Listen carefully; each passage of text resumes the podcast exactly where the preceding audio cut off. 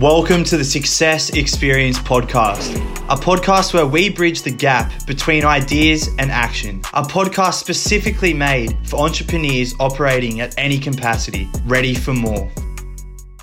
Welcome, guys, to the Success Experience Podcast. I'm here with my business partner, Massimo. Say hi, Massimo. How's it going, guys? and we are here with a very, very special guest, Randy Gage, American author, motivational speaker, and best known for his self help books and lectures on success and prosperity. We're honored to have you here, Randy. How's it going today? Hey, great to be with you guys. great to be with you. Um, so let, let's talk about you know your early childhood. Let, let's just go right into it. Um, where did you grow up, and how was that kind of like?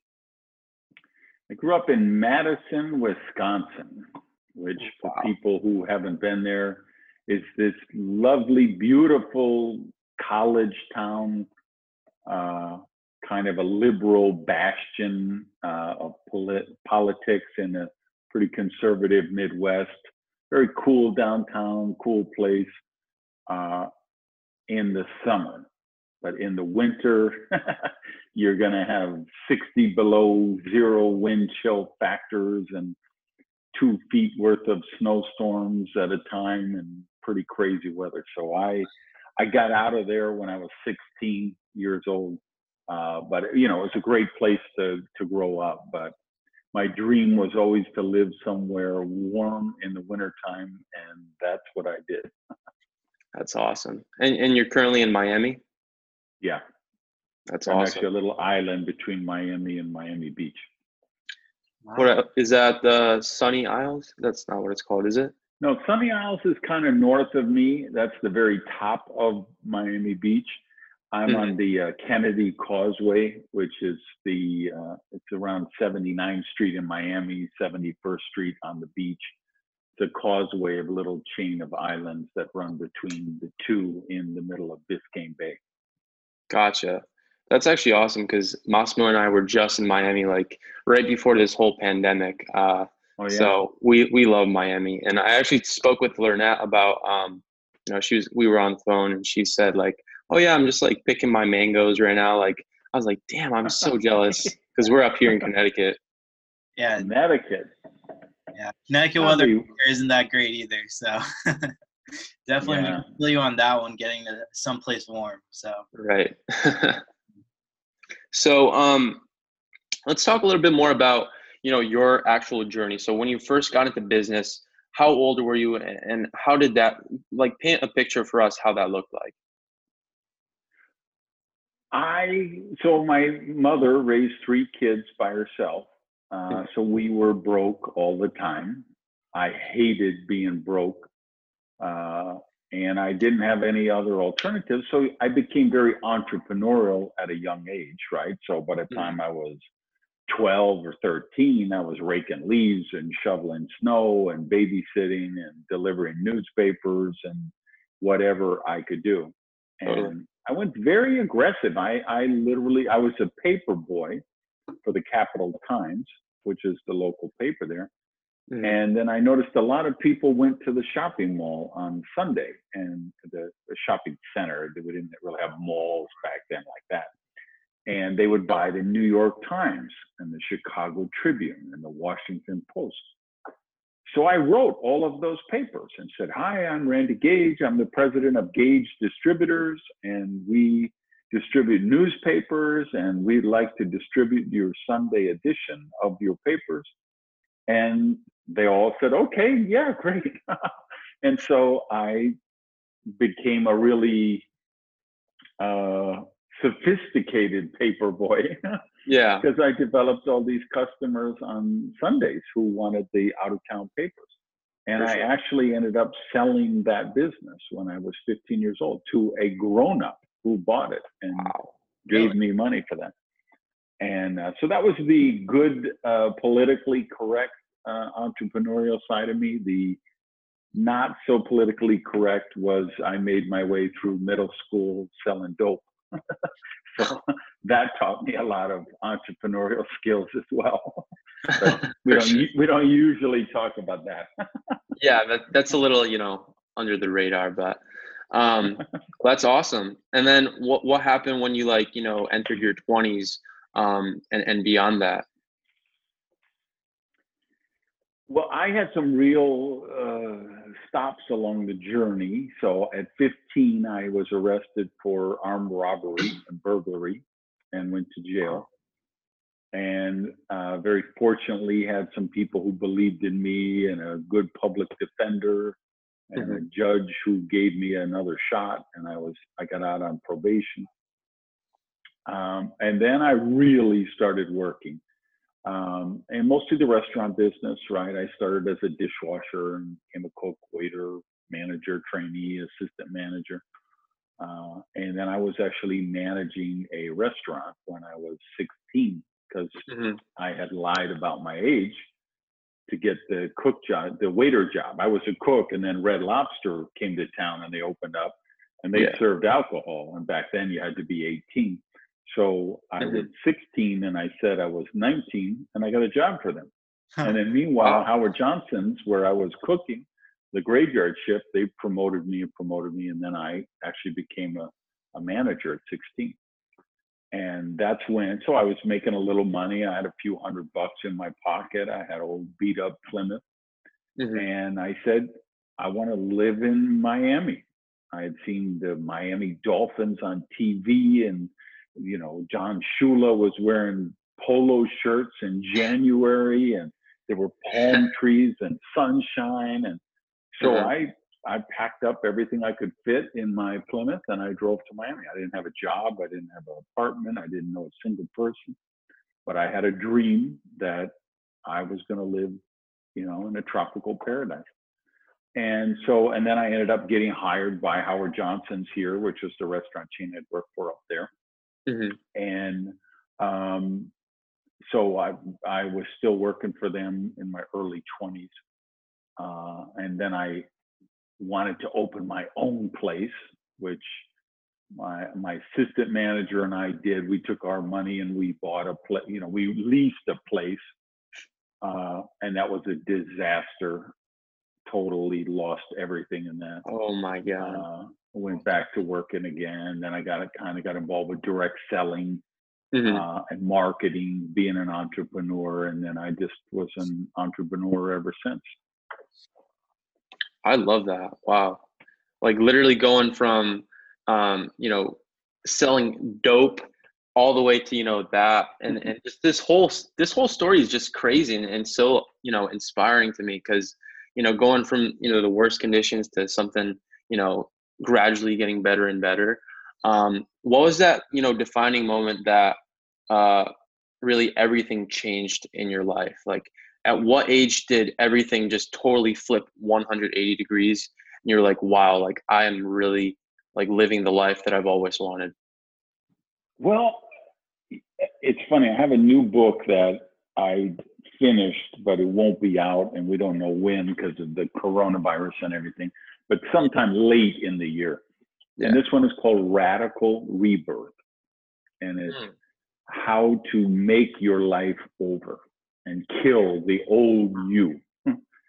and so when you say seminal moments, it makes me think of what I've been writing in that book because I feel like a seminal moment when I was in jail and uh, got you know probation and kind of turned my life around because of those people who believed in me um, then when I said, okay, I'm going to do this the right way with integrity, with honor, with honesty, that was a big change. Um, losing my business uh, a couple of times, you know, failing, those were seminal moments for me because, you know, you make a decision. Do you quit and give up and go back into the matrix, or do you say, no, I, I, I'm not going to quit. I don't so what? This didn't work. I'm just going to keep trying. I'm going to try something else. I'm going to test and track and modify.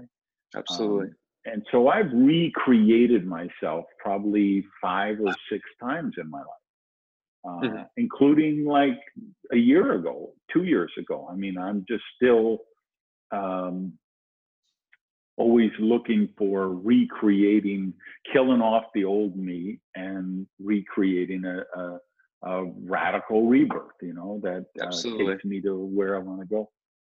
Totally. Absolutely. I love that. Um, and just for the viewers, like what was how can I say this? What businesses or, or what kind of ventures really um, you know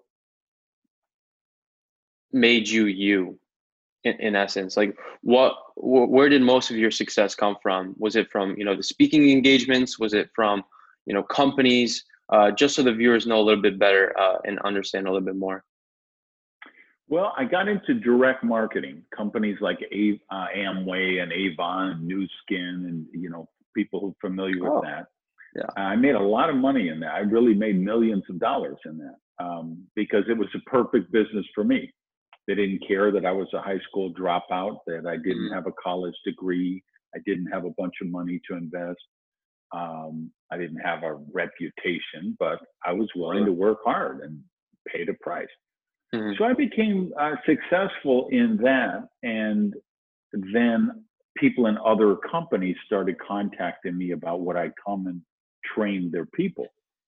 And so I became, a, I kind of backed into being a, a, professional speaker. That wasn't something I even knew existed mm-hmm. or planned for. But so I started doing that. And then people kept saying, you got to write a book. You got to write a book on your system and how you do this. So I wrote my first book in like 96 or 97, I think. Wow. And that was and that the, was uh, just the network was, marketing one? Yeah. Uh, that was original book was called How to Build a Multi-Level Money Machine.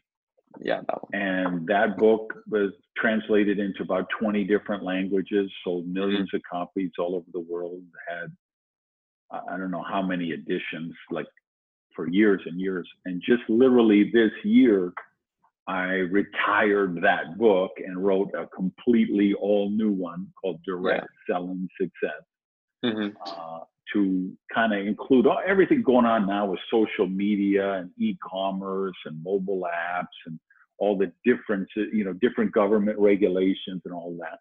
Totally. So I, have always maintained that, but then I've just, um, I, I'm a marketer, so I market, right? And so I, and I'm I, am i am just an entrepreneur at heart. So I wrote a couple of books just for entrepreneurs. Risky mm-hmm. is the new safe was a big hit around the world, and that's kind of a manifesto for entrepreneurs.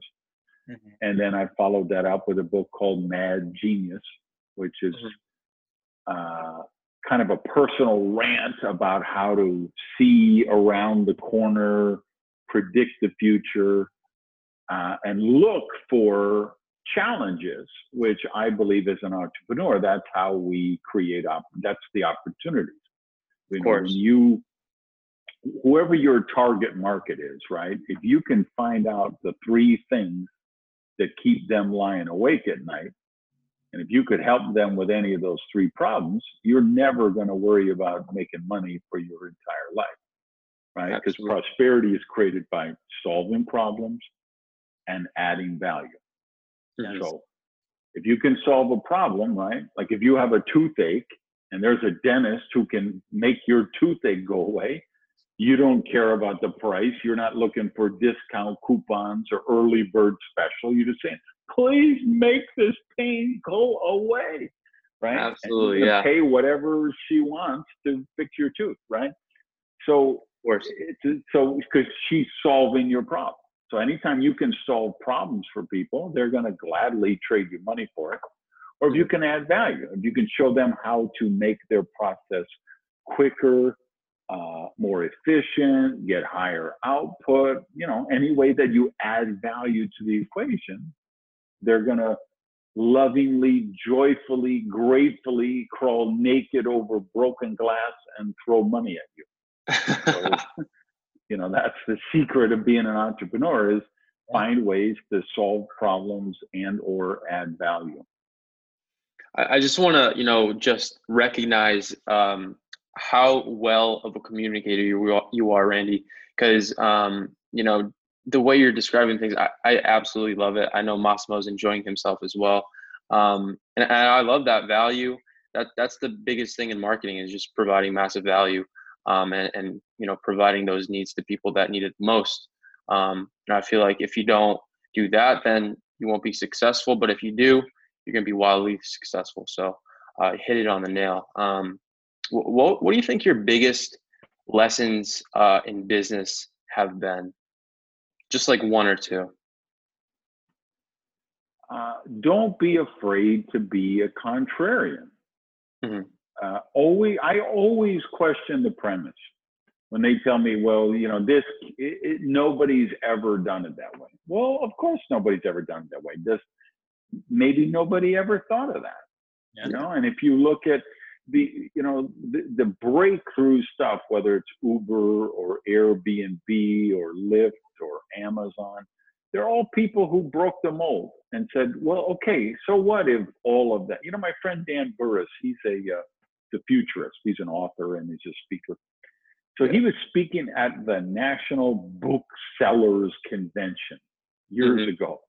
And he was telling them, you know, somebody is going to create an online bookstore.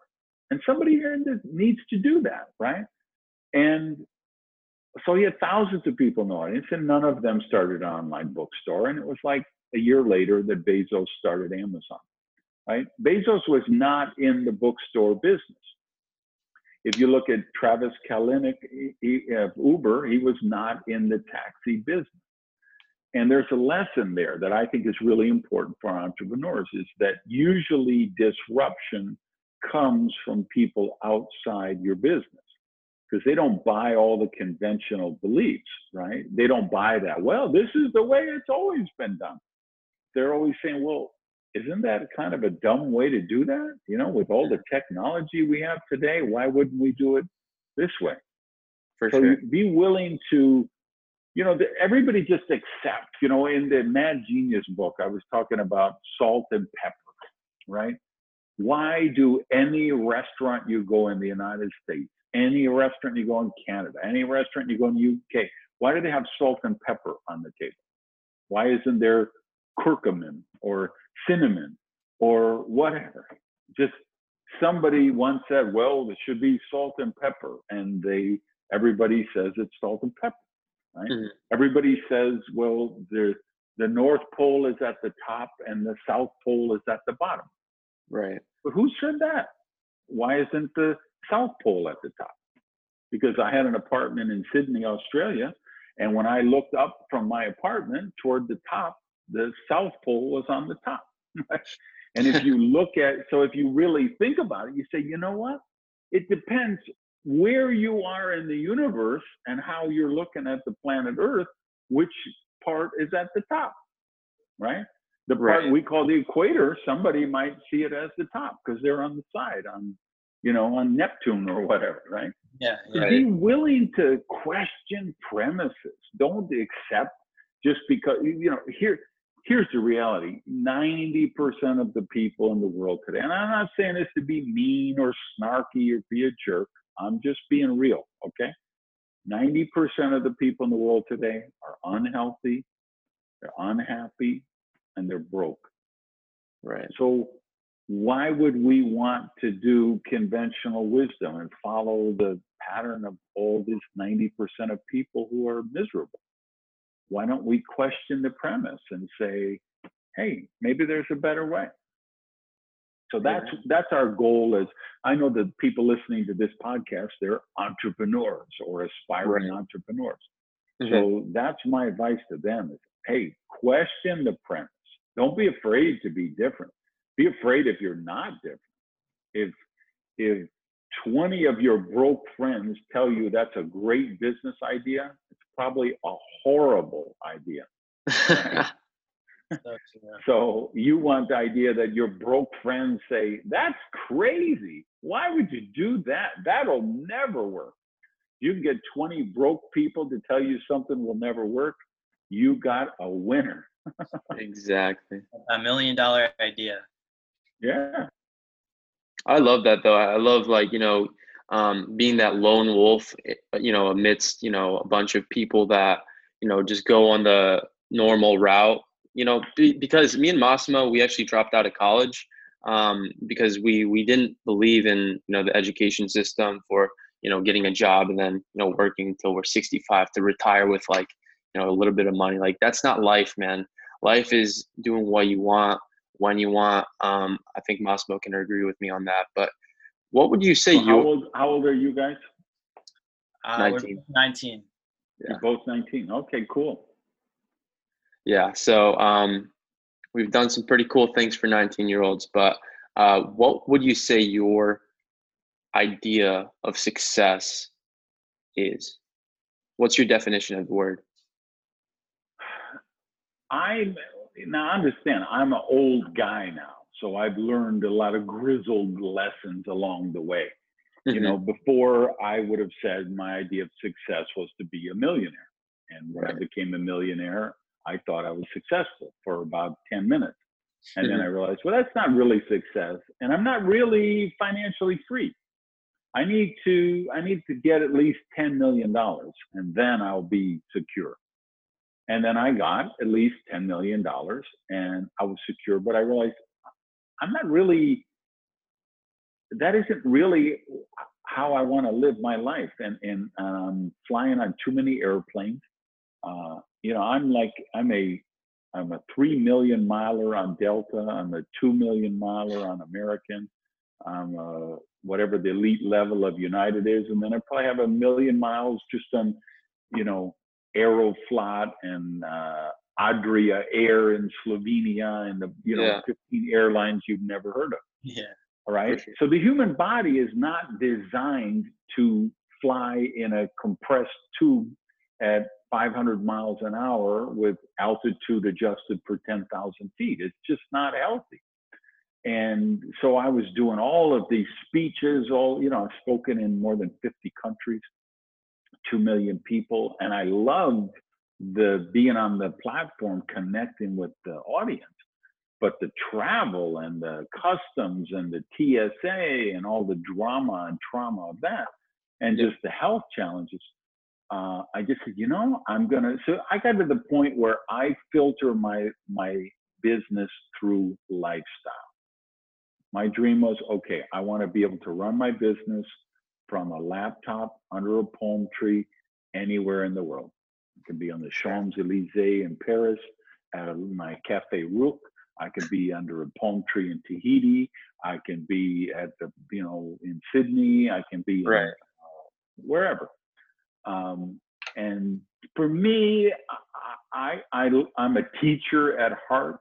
That's why right. I like to speak, and that's why I like to write books. That's why I like to do podcasts and write blogs. Mm-hmm. So for me, success is being able to do that and take care of my, you know, get the money thing out of the way. Yeah. And I've been able to do that, right? So I've been able to find a profession I love because ultimately now I'm a writer.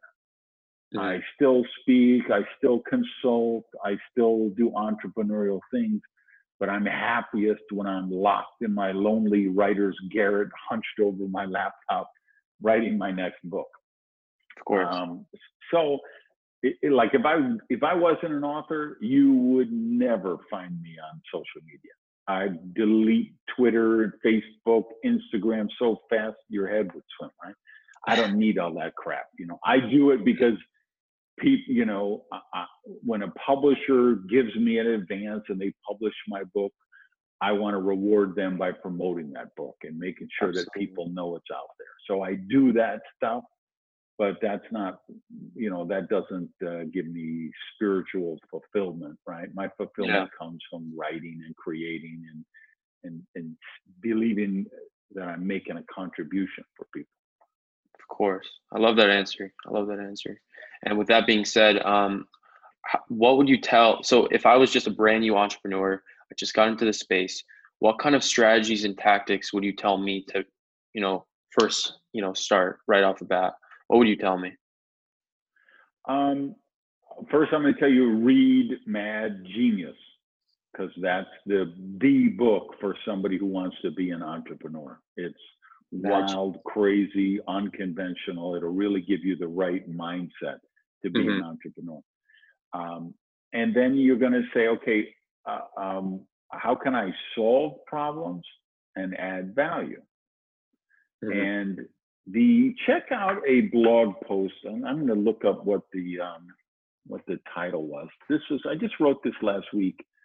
Um, it's a concept that uh, the guy who writes the Scott Adams, who writes the Dilbert cartoon, mm-hmm. he um, talks about talent stacking, where yeah.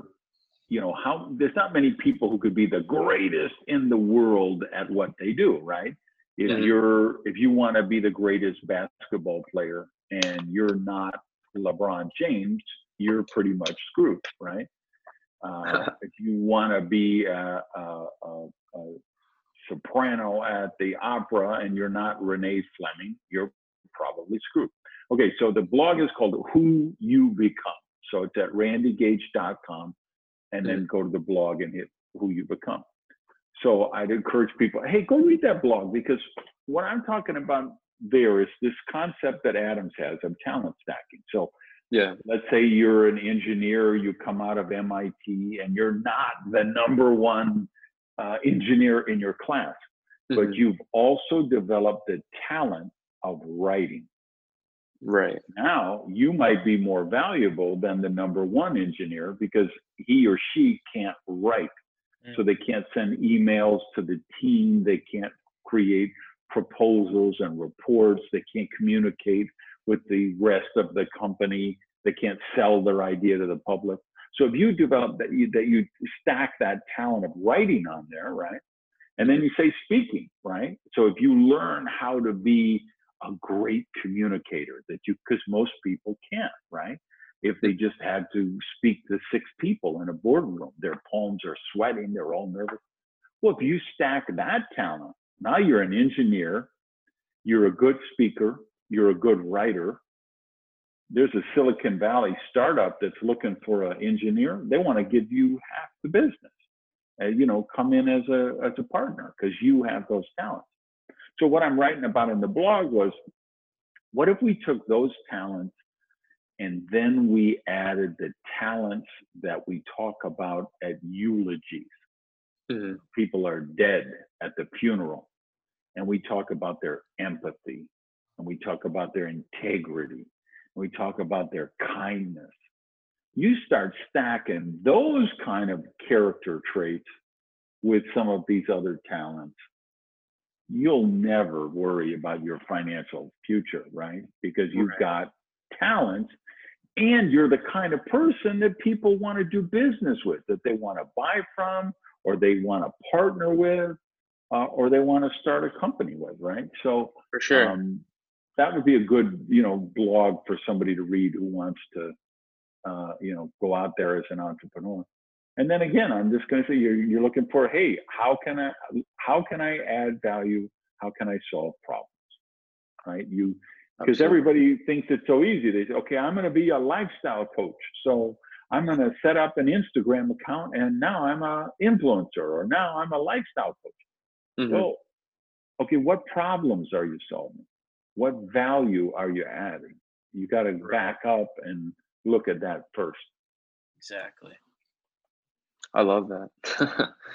awesome. Um, and then if you could say like maybe one skill, one golden skill for you know these new entrepreneurs what skill would that be whether it be communicating selling uh, what is that skill to you you think writing writing. writing forces you writing is such a powerful communication and so very few people do it well mm-hmm. um, that i think it's the superpower in business when you're a good writer because um, even more than speaking and some of the other things because like I have a, a, a, an author apprentice program I run for a small group of people.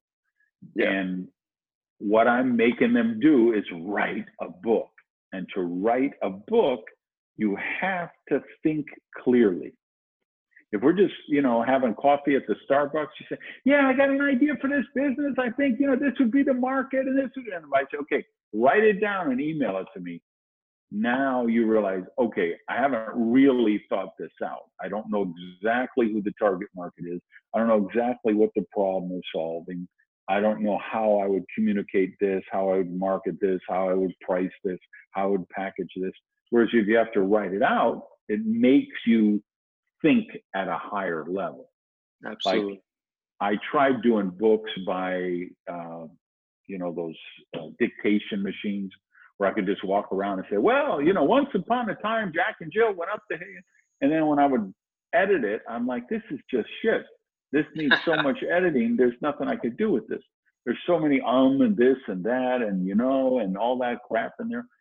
Um, so when I have to type it out on my laptop, I, I have to think it out.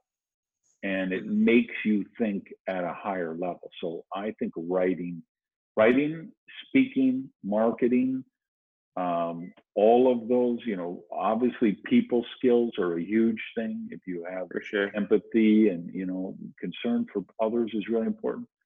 But the, for me, what's probably propelled my career more than anything is my writing. I love that. I, I really resonate with you because on the team, like in our company, I'm the one that does all the copywriting, that does, you know, a lot of that stuff. So I definitely resonate with that.